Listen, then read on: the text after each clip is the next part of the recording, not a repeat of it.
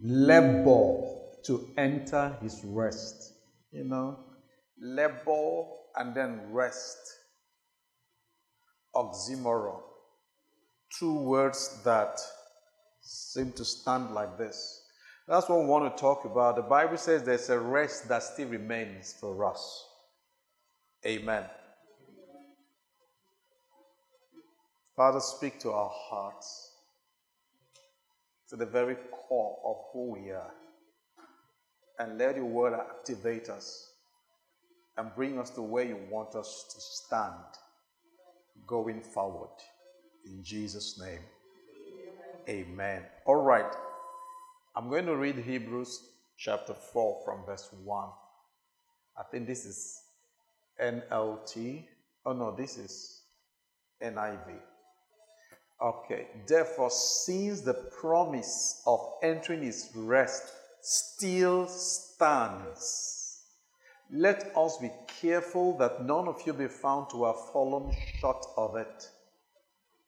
For we also have had the gospel preached to us, just as they did. But the message they heard was of no value to them because those who heard did not combine it with faith, or they did not have faith in what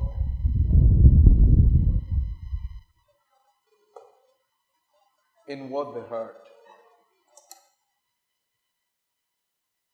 What didn't make much sense. They couldn't process it with faith. And so the word of, of the word become of no use to them. All right, now we who have believed, now we who have believed enter that rest. Just as God has said, you know, I declare an oath in my anger, they shall never enter my rest. And yet, his work has been finished since the creation of the world. For somewhere, he has spoken about the seventh day in these words. And on the seventh day, God rested from all his work. Does it mean he has been idle ever since? No. But every work that is supposed to have been done as far as his creative mind and his sovereign being is, it's been finished. He is living inside the finished work and he's also called us to come live inside the finished work. Yet again, in this passage above, he says, They shall never enter my rest it still remains that some will enter that rest. And those who formerly had the gospel preached to them did not go in because of their disobedience. If there is time, I will define for you what God calls disobedience in this context. Disobedience. Therefore, God again set a certain day, calling it today, today. After a very long time, He spoke through David. As was said before, today, if you hear His voice, do not harden your heart. If you hear His voice, say yes. If you understand, just say yes to God. That's the way to enter that rest. For if Joshua had given them rest, God will not have spoken later about another day. There remains then a Sabbath rest for the people of God. For anyone who enters God's rest also rests from his own work, just as God did from his. Let us therefore make every effort to enter that rest, so that no one will fall by following their example of disobedience. The power of history is that history can guide you correctly. And if you don't know your history, you will repeat mistakes of the past. You will make mistakes repeatedly. So the word of God is given to us. Corinthians says so that we will not make the same mistakes that people who went before us made. Amen. Amen. um, do me a favor. You know, we're very few, so I see everybody. If you sleep, it discourages me. I, I want to be encouraged as much as I want to encourage you. So, the favor you would do me is to keep awake and also to be looking by your side from time to time and be your brother's keeper, be your sister's keeper. If a person drifts a little bit, you tap the person. It's not a sin to drift, but let's just keep awake. Amen? It's just 10 o'clock in the morning. Let's all keep awake. Okay. All right. Our objective this morning, I'm going to extract that from verse 11. It says, Let us therefore make every effort to enter that rest. That's our objective. And I had to look at it from different translations of the Word of God. It says, Let us therefore be zealous and exact ourselves and strive diligently to enter that rest. Let us therefore be diligent to enter that rest. My favorite trans um, TPT says, "So dead, we must be eager to experience this faith rest life. Faith rest life. So let us do our best to enter that rest. Let us labor, this is Old King James, labor to enter into that rest. So, our objective is to be diligent to enter the rest that remains for us. And then we will also attempt defining what that rest is. Amen. Amen.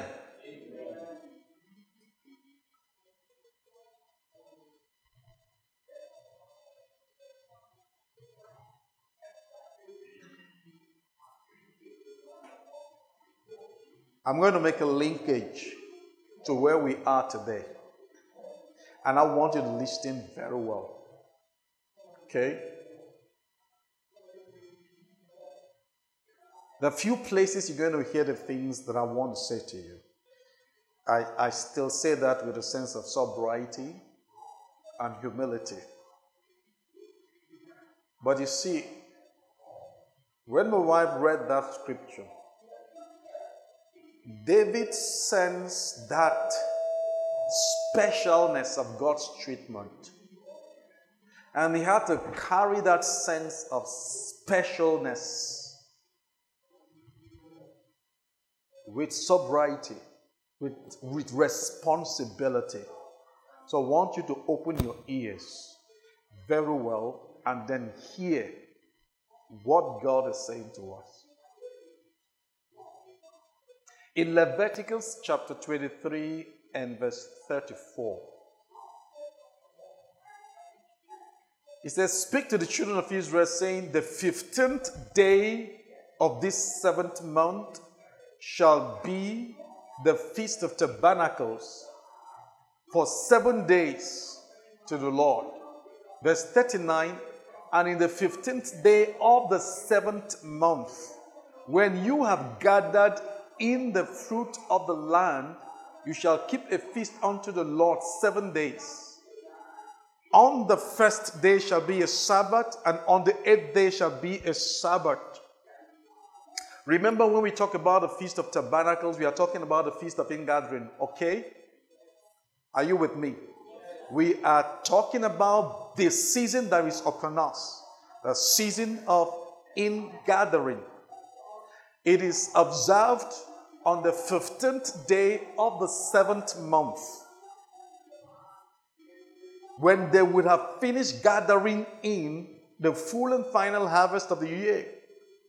And they were to live in booths or tabernacles. That's why it's called the Feast of Tabernacles. In some more, more modern translation, it calls it the Feast of Booths. They live in booths for seven days, from the 15th to the 21st of that seventh month.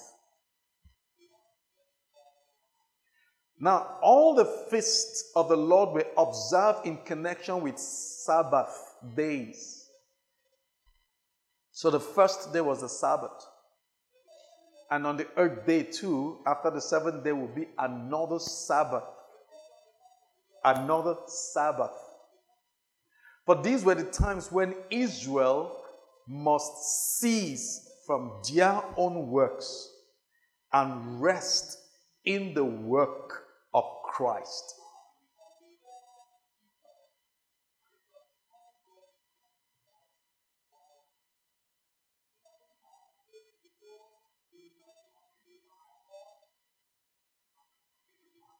The feast of ingathering is the real feast of a Sabbath rest, of which the elders, even though they will observe certain Sabbaths, whether it was the feast of Passover or the feast of Pentecost, they will observe a holy convocation, a Sabbath rest. But the Feast of Tabernacles or the Feast of Ingathering is the real feast of rest. It was the seventh in the series of feasts. I explained that to you before. There's the Feast of Passover, there's the Feast of Unleavened Bread, that is also seven days, at the end of which there is the weaving or waving of the sheaf of first fruit. Then, 50 days after, you've got the feast of weeks or the feast of the harvest of first fruit or the feast of Pentecost. That was the fourth. And then you come on to the seventh month. On the first day of the seventh month, you have the day of atonement, the feast of atonement. On the no, feast of blowing of trumpet on the first day. Then on the tenth day of the same month, you have atonement. Blowing of trumpet, atonement. Then on the 15th, you have the feast of ingathering. So that is the seventh, okay? Are you okay with me? All of these things are found in Leviticus chapter 23. It's a very good book. But if you're not very mature spiritually, you find it very boring. Why I say it's a very good book. Let me let me let me tickle your mind a little bit. Why did why did why did God forbid Moses from entering the promised land? It's in the word of God. Anybody? Yes. Is God more interested in a rock than in a human being? What, what was he teaching us? He is teaching us that whatever I'm dealing with, I am doing is a pattern. You know what we mean by pattern? A precedence. I'm going into something. And if you violate it, you are violating something beyond than just you are striking a rock. Jesus was not smitten two times, once. And then it's like, you of all persons, you should know. If I spare others, I'm not going to spare you. All right. So even in all of this, there were certain patterns. And he's interested in us knowing what he is doing, seeing the big picture, and walking with him into the big picture. All right. So the Feast of Ingathering was the seventh in the series of feasts. It was observed in the seventh month. It was celebrated for seven days. Uh, well, these are some of the mathematics inside the Word of God.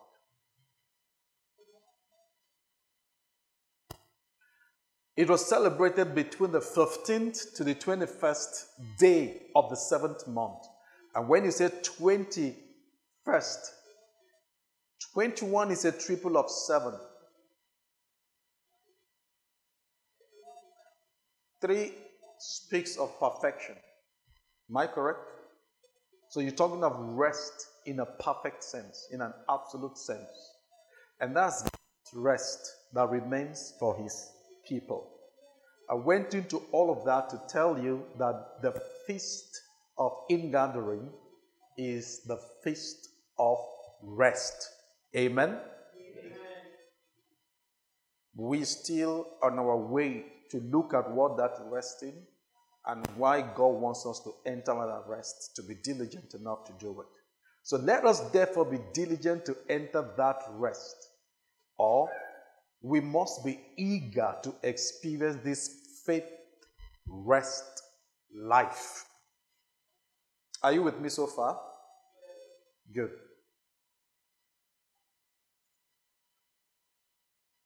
I'm still in the same level, Leviticus. Don't be bored. Makes sense. Um, let me trick your mind a little bit again. How, what was the source of, um, some of you have done research before and you have a source from where you pick materials to do your research. All right? New Testament writers, what was their primary source to be able to write the things that they wrote in the New Testament, especially from the epistles? Yes? Anybody? Huh? Old Testament. Dal, are you with us? Are you with me? What was my question?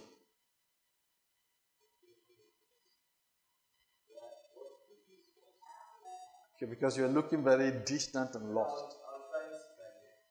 Their source was the Old Testament. Am I correct? Am I correct? Severally in the New Testament, you say, as it is written. Even when Jesus woke, uh, not woke, rose from the dead, not woke up. When he rose from the dead and he began to talk to, remember the disciples who were going to Emmaus? Two of them. Jesus began to talk to them about himself, but he didn't tell them, I am Jesus. And the Bible says he started to talk to them from the law and the prophets and the Psalms how that Jesus was supposed to come, die, and resurrect. In the New Testament. So that's their primary source. This is what I want to say to us. There are some things in the New Testament you will not understand until you go back to the primary source of it. For instance, you will not understand what Pentecost is just by reading it in the New Testament. You will not. You will have to go back. You will not understand what the Feast of Tabernacle is or the Feast of Ingathering is until you go back to the Old Testament. And I'm sure most of you can't even remember seeing the Feast of Tabernacles in the New Testament. Am I correct? John chapter 7. It says, When the Jewish feast of tabernacle had arrived. You won't even pay attention to that. You will just jump.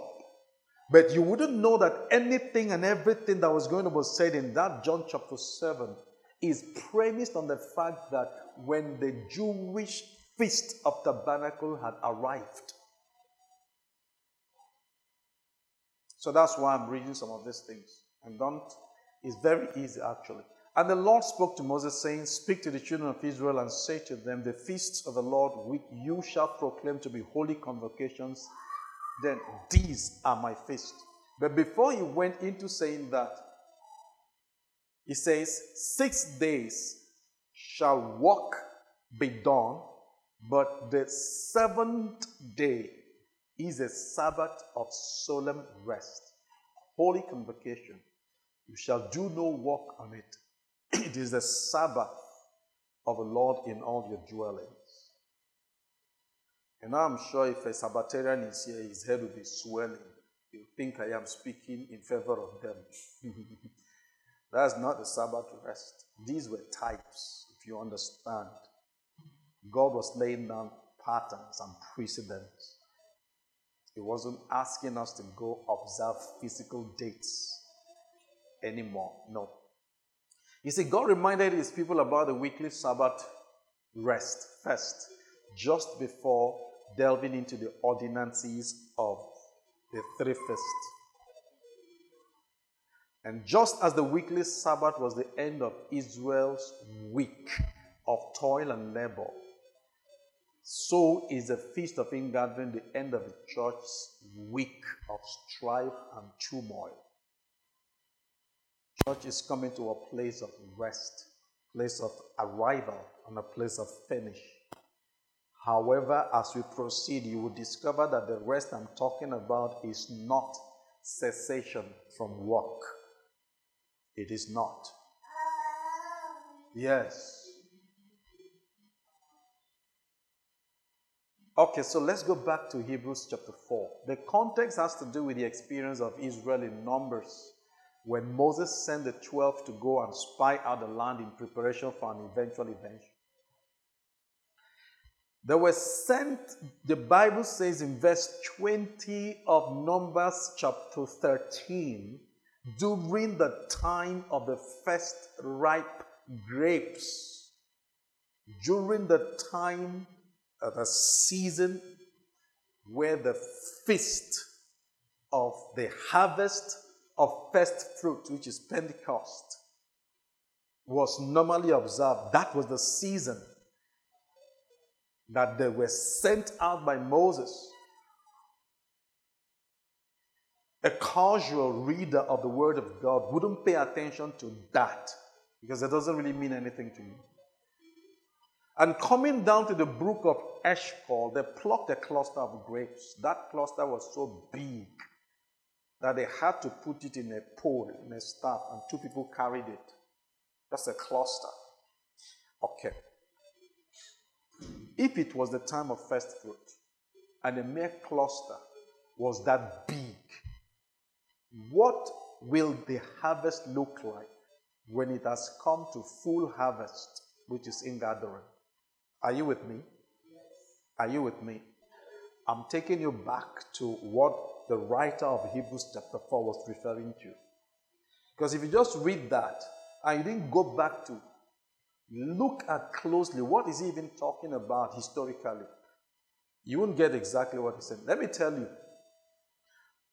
it was either Friday night or Thursday night. I knew exactly the spot at which the word dropped. I was driving in front of a vehicle and I saw something like entering the rest. And then the word dropped, labor to enter into that rest. I read Hebrews chapter 4 in close to eight different translations. I kept reading over and over and over and over and over.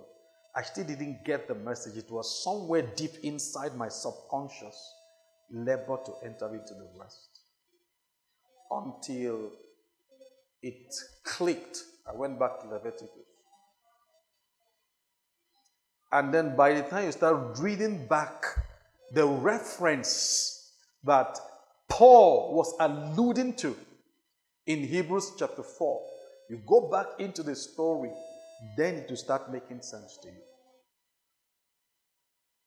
They were on a journey, and the journey they were to enter a land. That land was not a barren land, or it was not an empty land. I hope you know human beings were there. They were there. If you read Deuteronomy, you will hear God saying, I'm sending you to a land that is prepared, where you would drink water from wells you did not dig. You would drink wine from orchards you did not plant. You would live in houses you did not build, filled with things that you did not fill. God prepared a place and was taking them into that place. Amen? Amen. even in creation, man was the last to be created. But you know everything that was created before man was created for man. To prepare a place for man to live in, including the garden. Let me put it this way the reason for everything God created was because He wanted to create the garden. And the reason for creating the garden was because He wanted man to live there. And the reason that man existed in the garden was for God to test him so that he can have dominion of not just the garden, but the entire work of creation. Am I correct? Psalms 8 says, What is man that you mindful of him? He said, When I consider the works of your hands, the stars, the moon, everything that you have created, I say, What is man? That you, you made him a little lower than Elohim. But you have crowned him with glory and honor, and you've set him above all the works of your hands. The stars, the moon, everything you created was for man. In the same way, there is a prepared life in the spirit, and he wants us to go live there. All right, so it was a time of the first fruit, and a mere cluster they plucked had to be burnt. In fact, they came back with the fruit after journey for many days. Oh, they came back and showed Moses, said, Look at the fruit. Indeed, that land flows with milk and honey. You remember? Yeah. Good. That's the background. Now, what must it be like to not just make a little incursion and collect some fruits and say, Kai, it really flows with milk and honey? To literally live there to drink from wells which they did not, which they did not dig, eat fruits of vineyard and olive trees which they did not plant, and to inhabit houses which they did not build. That is the rest that remains for the people of God. It is entering into a place that has already been prepared for us in the Spirit. It is laying hold of that for which Christ laid hold of on us or apprehend. Paul said, I want to apprehend that for which he apprehended me. He laid hold of me for a reason. I wasn't selected by accident or casually. You are not selected by accident. You are not an accident of history. I don't care where you stand today spiritually. The day, the month is soon coming where you will begin to understand the significance of you and the significance of the season and the significance of your journey and the significance of your experiences so far. It is entering into and appropriating resurrection life by the Spirit. Resurrection life speaks of death to self preference. Self preference and death to it is a massive portal into this rest that we are still trying to define. So, unfortunately, after searching the land for 40 days and coming back with fruit to prove that the land indeed flows with milk and honey, they rejected the idea of invading and occupying that land. This is the disobedience not stepping into the fullness that God had prepared them for. The gospel preached about entering this kind of land was not accepted by them on account of the giants they saw in the land among other factors. The gospel was not mixed with faith in their hearts because they could not process the fact that it was an already finished works that they were entering into. Jesus said, Lift up your eyes. The field is already white. You are not the one that make the field white. Am I correct? Yes. He's the one. But Jesus said, You are entering into the harvest for which others have bestowed labor. It's not your labor, it's not your hard works. You are entering into the harvest that has already been prepared it is a finished work. That's why Passion Translation calls it faith rest life. He sees the end from the beginning. He calls things which be not as though they were. Amen?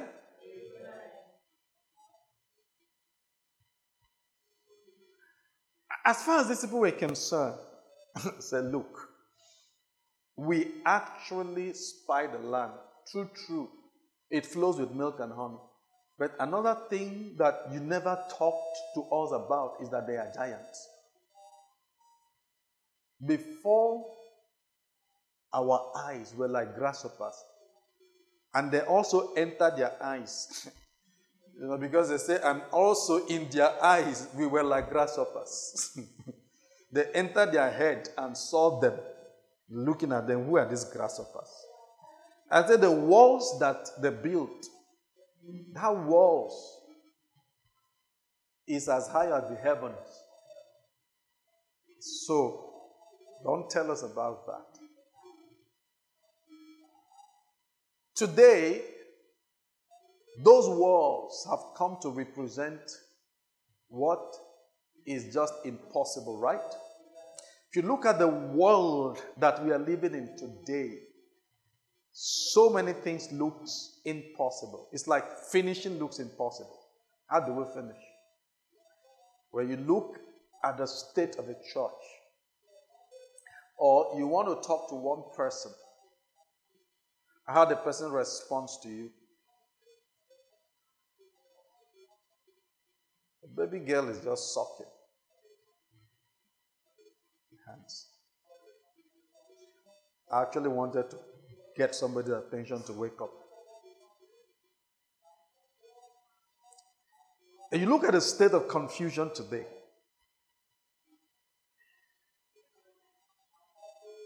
But the Pentecostals who are sincere and genuine, all they will just want to say is, God, just take us home. But they don't understand that homegoing is a process. In fact, the word that is called the coming of the Lord, parousia, actually also means the arrival of the Lord. And I prefer that arrival of the Lord because arrival tells you it's a process. The person is journeying and then eventually arrived. In the same way he is arriving, is that same way we are also moving towards meeting with him. It's a process, and we are inside of that process. I'm saying if you look into the world today, except the Word of God has built a bastion of strength and hope and faith and understanding inside of your heart, your heart will fail. Your heart will collapse. We know these things, we see these things. We're talking in our platform in the estate because in the estate we stay for three days with no light. And of course, it turned out also that there was no water as a result of that. It got so bad that if you came out at our gate, it was like a marketplace. People were struggling to get Merua, and then Merua were now doing guy. You say, I'm not coming to the estate. I actually heard from the cleaner of our house that they used to buy a truck for between 250 and 300. We got a truck for 2000. With begging with begging. You know when we got the water? In the evening.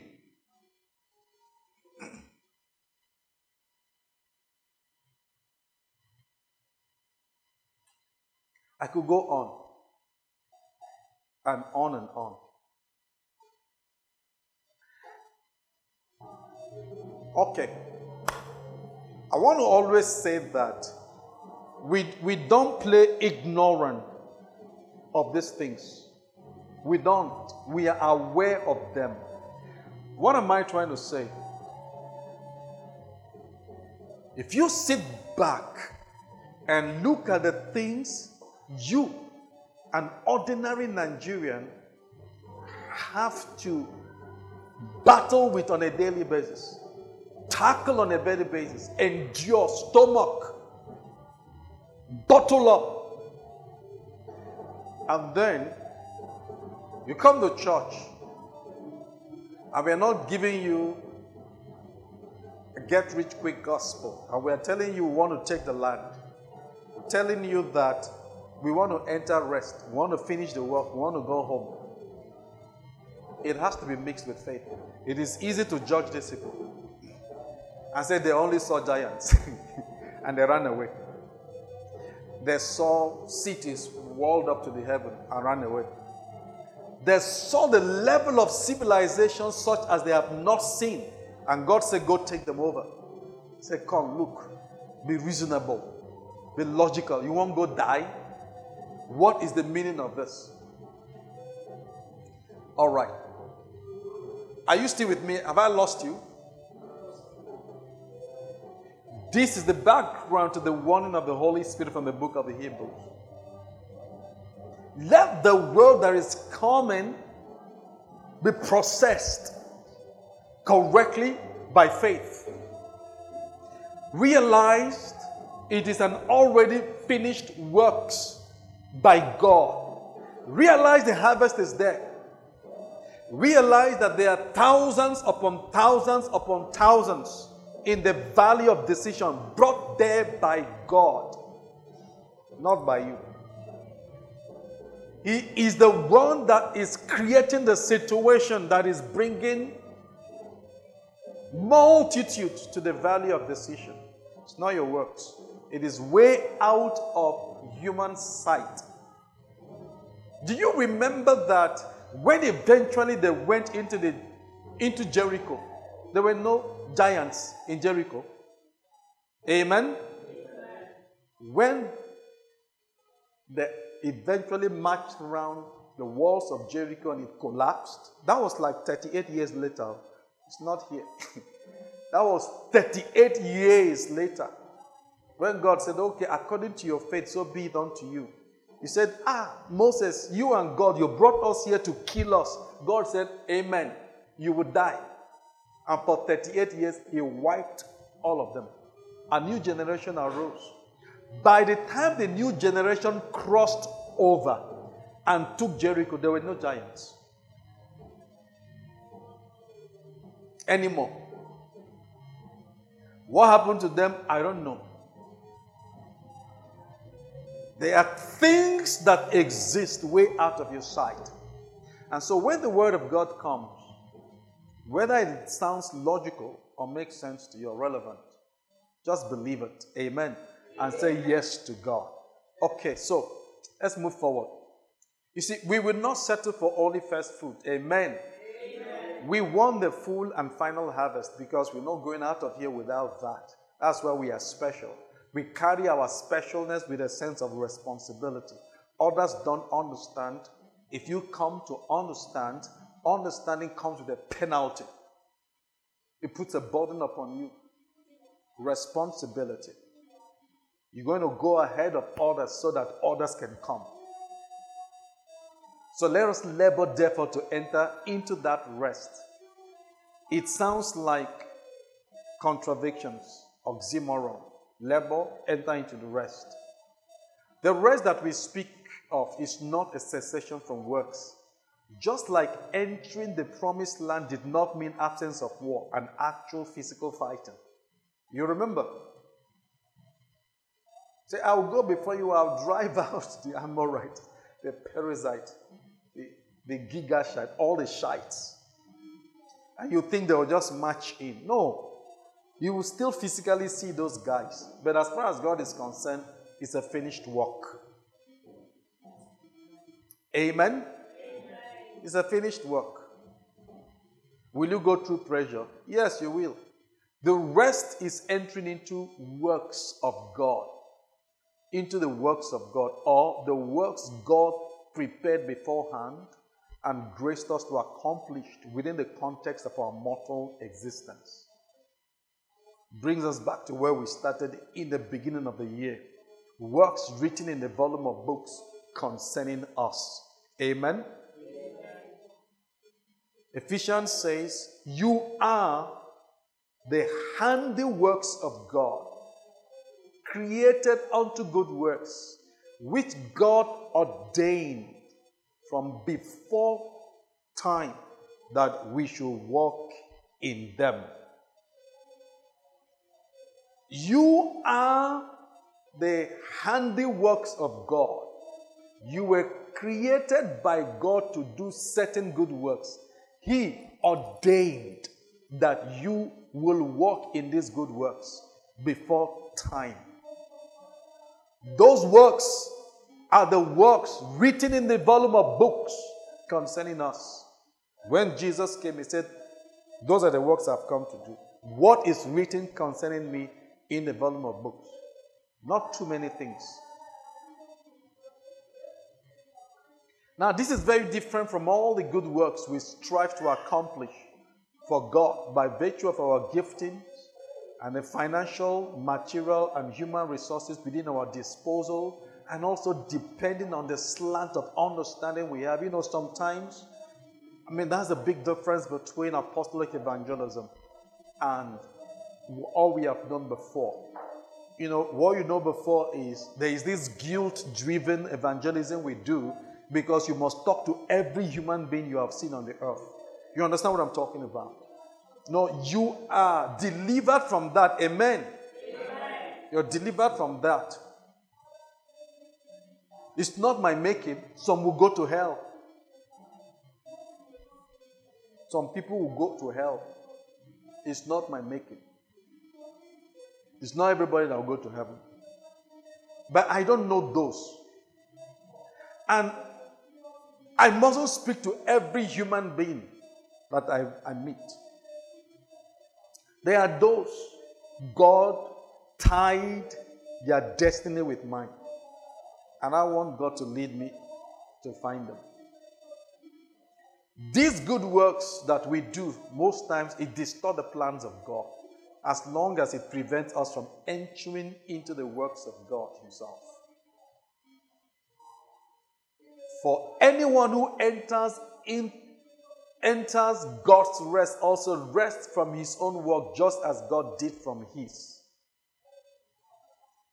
Drinking from wells which they dug not, eating fruits of vineyards and olive trees which they did not plant, and inhabiting houses which they did not build, was the kind of life Jesus lived on earth. He simply did only what was written in the volume of books concerning him.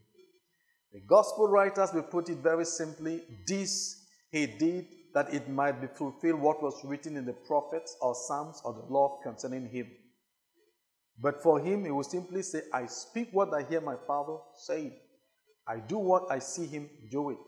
I teach what he taught me, and I say it the way he wants me to say it.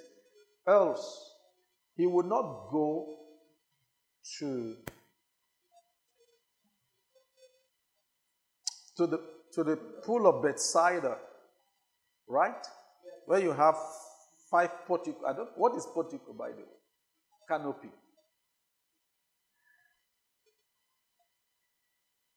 Where important folks lie, there were plenty of them, and he healed only one man and walked away. One and walked away. He had the power to heal everybody there and show himself. But he healed only one person. That's what he saw his father doing at that time. Am I making sense to you? That's what he saw his father doing. Sometimes it's good to do what study. You run into some of those archaic King James English. Check what it means in a new, in, in a new version of English. How many of you have read, have read that Solomon's portico before, whatever? Did you bother to find out what it means?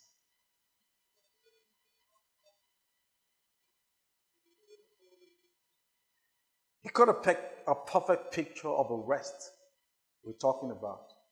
Yet you could still see exhaustion from labor as he sleeps in the boat or as he rests by the well when he spoke with the woman at Samaria He was still physically tired. But he was inside a rest. A rest of, I'm not laboring myself to perform. No, I just do what God wants me to do. Am I making sense to us now? By simply living in close coordination with the Father, every giant that were in the promised land were taken down. Every ordained work was accomplished in exact accordance as the Father desired it. And this level of proximity and coordination with the Father is no longer a remote theory. It is right now within reach. And this is the import of the season of ingathering that we are in now.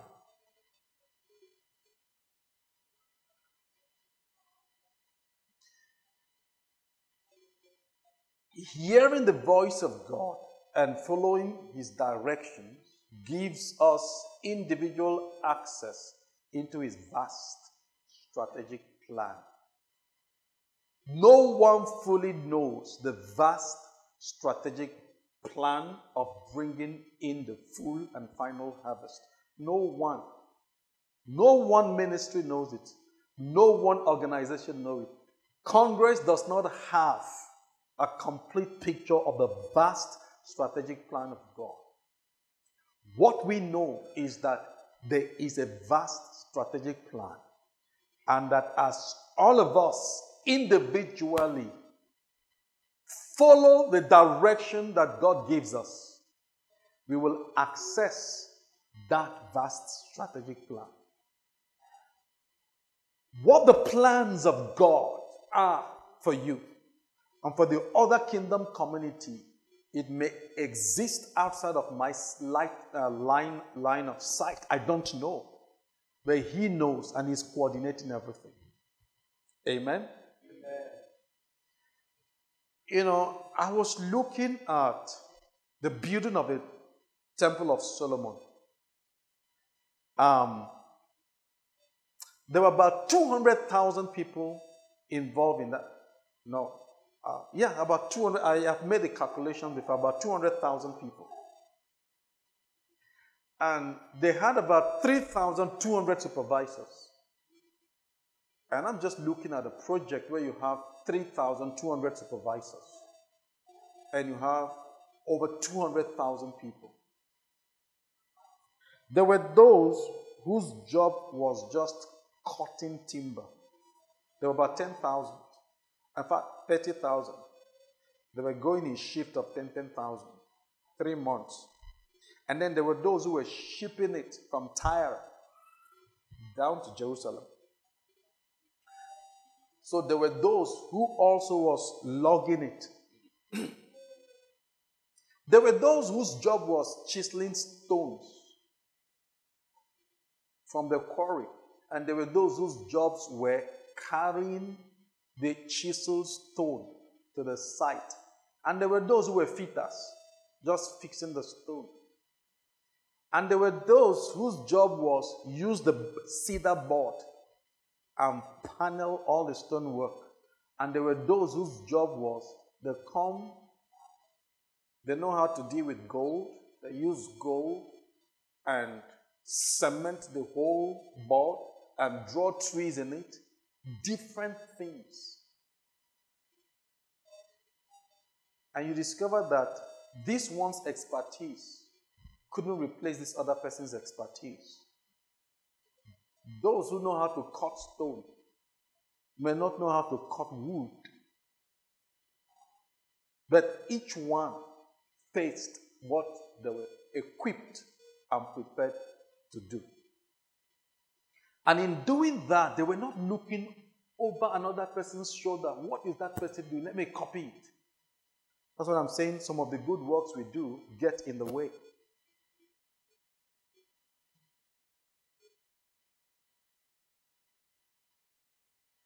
This is very different from all the good works we strive to accomplish.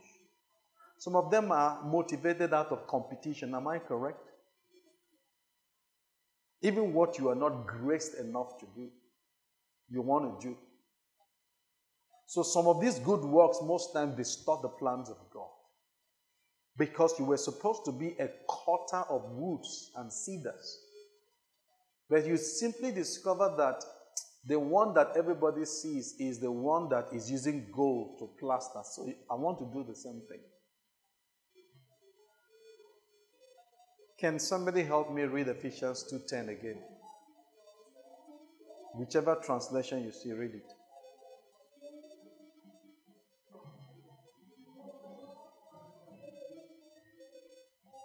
Anybody? Ephesians 2:10.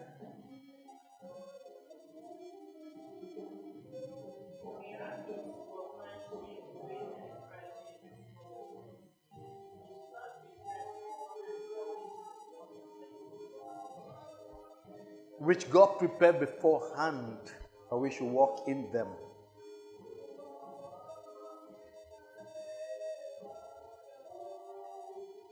And then when you read uh, Philippians 3, Paul said, Look, I'm striving.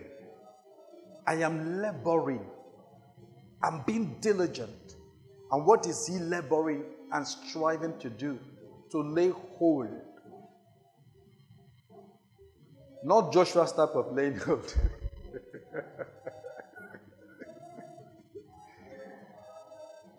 but to apprehend what is it that my life is about, and then I just do it. Okay. High consciousness of real time guidance from the Lord is a necessity. I can be talking with you, I can be preaching like right here, and a word drops in my spirit should be able to track it and know, yeah, this word, this is what God is saying now.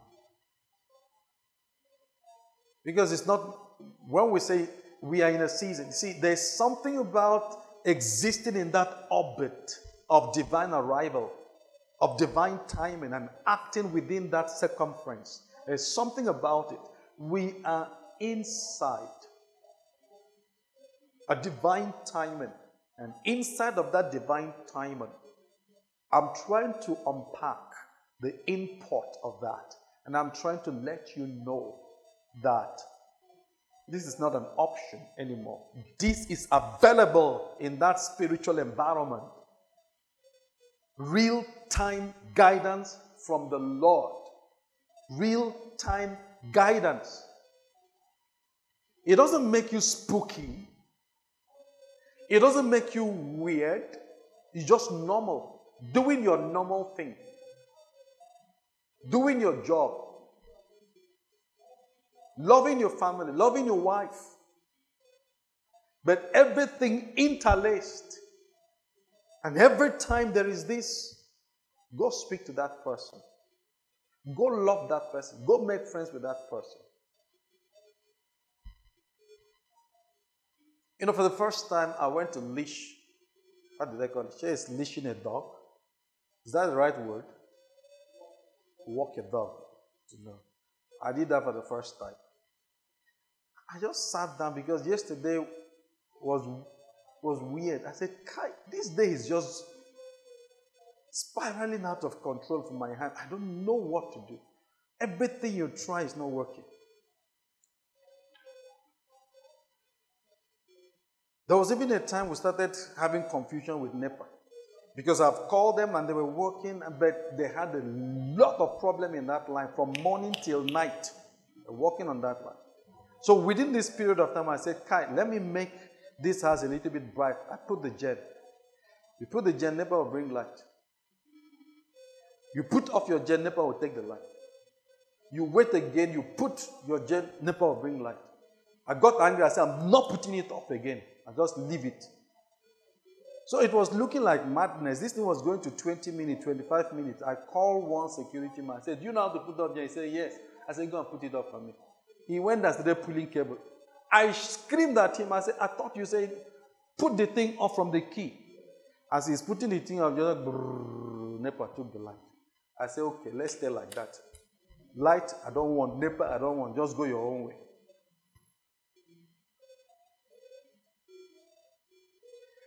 After that scene, I went back again. I said, okay, I don't even care anymore. I'll just put the light and leave it. Let me just do something else. In fact, even let me just even put the TV on. I put the TV on, the subscription has expired.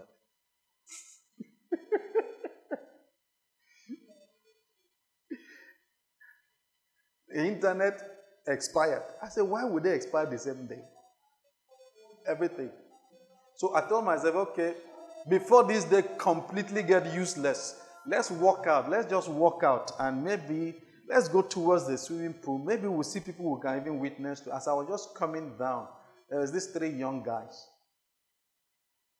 I just walk up to them. In fact, they were the ones that walked up to me. They were interested in the dog. And what is the name of this dog? This I said I don't know anything about no dog. I'm leashing this dog for the first time. It's my son's dog. They say it's, it's something Asian or I say, whatever. I said I don't know. So it just occurred to me. You came down for these three people. I said, but who are you guys? They said they're the one moving into this place. I said, you just packed, you know, so sorry. It's not been this bad in my estate before. I mean, this is the worst I've ever seen. This, that, that, that, that. I said, so are you guys going to be here with your parents? They said, no, but they'll just be here, three of them. I said, wow. So, so where do you work? They said they are civil servants. So we just struck up a, a conversation and became like friends. And then, by the time I finished wishing I was entering in, they were driving off again. They all stopped, two vehicles. We chatted up. They said, I said, So when are you coming back? said, Today or tomorrow, that they can't wait to even come. Hope when we come, we will see you. I said, Yes, you will see me. I will welcome you with cake. My wife said, Who will make the cake? I said, Did I ask you to make? They can buy cake. Anyway, what is my point? My point is real time guidance from the Lord. Because I went to the pool, I didn't see nobody to talk to. I didn't feel bad. I saw some people from distance. I had no leading, and I felt no guilt push. You know the one that you make you feel guilty. So you go and start talking to somebody who don't know how to add past tense and present tense and together and you are speaking your big English, you're not even making sense to you. Give your life to Christ. Say, Yes, I've given. I can give again now. But he doesn't even understand anything you have said. But you want to feel happy that you spoke. I didn't feel led to nobody. And I, I didn't feel no pressure in my heart. I just felt, okay, you came out because of these three guys. So don't deal. Go back home and still see what you can make out of your day as as Nigeria is squeezing you. High consciousness of real time guidance from the Lord. Ah, exceeded my one hour. Uh, exactly one hour. All right. These are things we heard from Dr. Woodruff. In Acts chapter 4, they pray the prayer, say, Enable your servants to speak your word with great boldness. Stretch out your hands and confirm your words with the miraculous. And he said, boldness is a powerful expression of the reality of ingathering. Or a powerful expression of the reality of ingathering demands that we be filled with the boldness that comes from the Lord. It's got nothing to do with your personality. But it is the express momentum of the Spirit that flows through our lives and that will tell us what to say, when to say it, and how to say it. This is the rest, not a cessation of work. Am I making sense to us? And the Bible says, let us be diligent to enter into this rest. Let us make every effort. This is the practicality of entering this rest. The rest here is the finished works of God. Amen. So it removes the stress of fear of will they hear, will they not hear? It's not your business. Whoever leads you to, go talk to the person he leads you to talk to. Whatever the outcome is, is up to him. And if the outcome goes beyond, you talk to him. He tells you what to do for them. So many of us, like me, have known the frustration of trying to follow up people. You bend over backwards, do all kinds of things for them, and by the end of the day, they don't stand. And we also know people who have stood with little or no follow up. Absolutely none. Amen. We believe God that there are thousands upon thousands in the valley of decision. We believe God that the field is white. We believe God that He is the God of the harvest. He owns the harvest. He has the record of the names that are in that book. He knows them. He knows how to draw them to Himself. Remember, Jesus said, No one can come to the come to me except the Father brings him. Entry into that rest requires us to be diligent in the spirit. It requires us to work hard. But you see, the working hard is very different from sweating and perspiring. It simply requires God, who is the person, or who is that person. And if He gives the slightest clue and indication, you jump and speak to the person. May every single day of our lives be filled with fruitful labor inside of this season of ingathering. In the name of Jesus. Amen. May we know real time guidance from the Lord. That does not make you spooky doesn't make you weird. It doesn't make you carry yourself with some kind of a swag. We are the spiritual persons. It just makes you normal. When you talk to people, you say, But how did you know? say, I didn't know. I just felt led. You go talk to people, they begin to open up. And say, God led me. Say, I knew God led me. Let us all labor to enter into this rest. In Ingathering is a festival of rest. We will know this rest before we shortly go be with Jesus.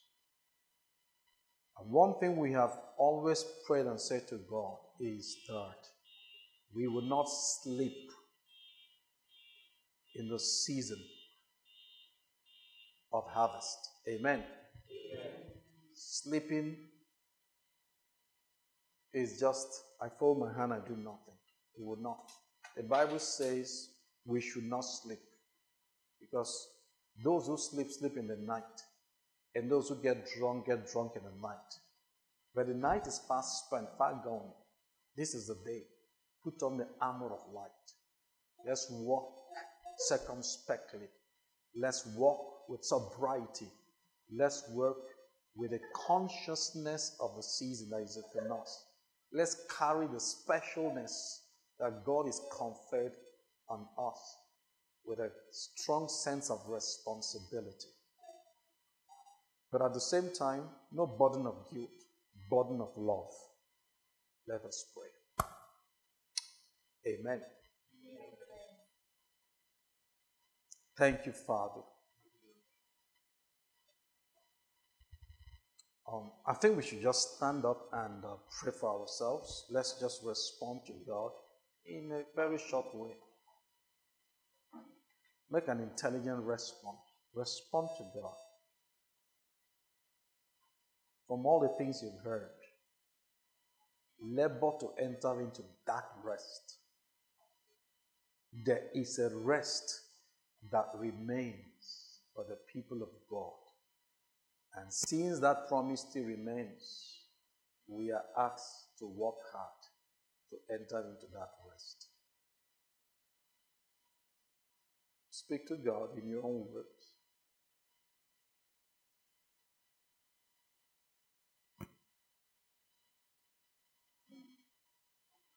What will labor mean?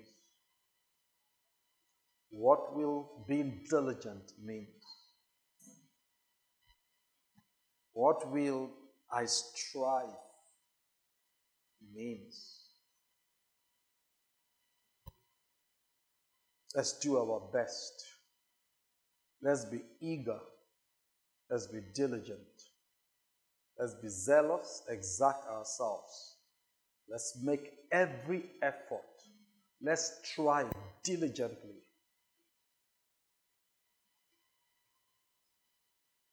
to apprehend that of which we apprehended in Christ.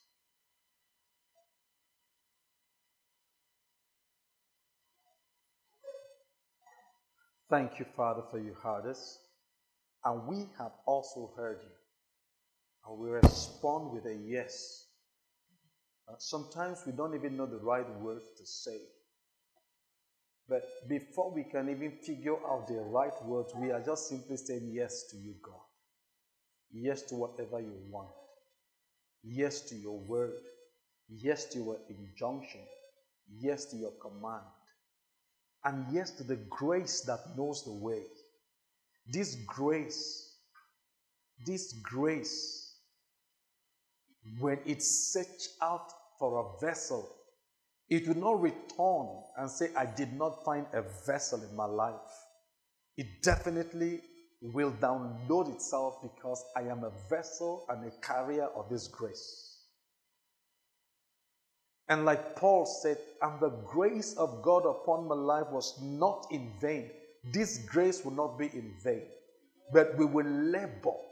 Paul said, I labor, whether it is I or the grace, but I labor more than them all. And so this grace will cause us to labor not in the flesh, but in the spirit to step in into this rest. Thank you, Father. Give you praise, give you glory. Jesus' name.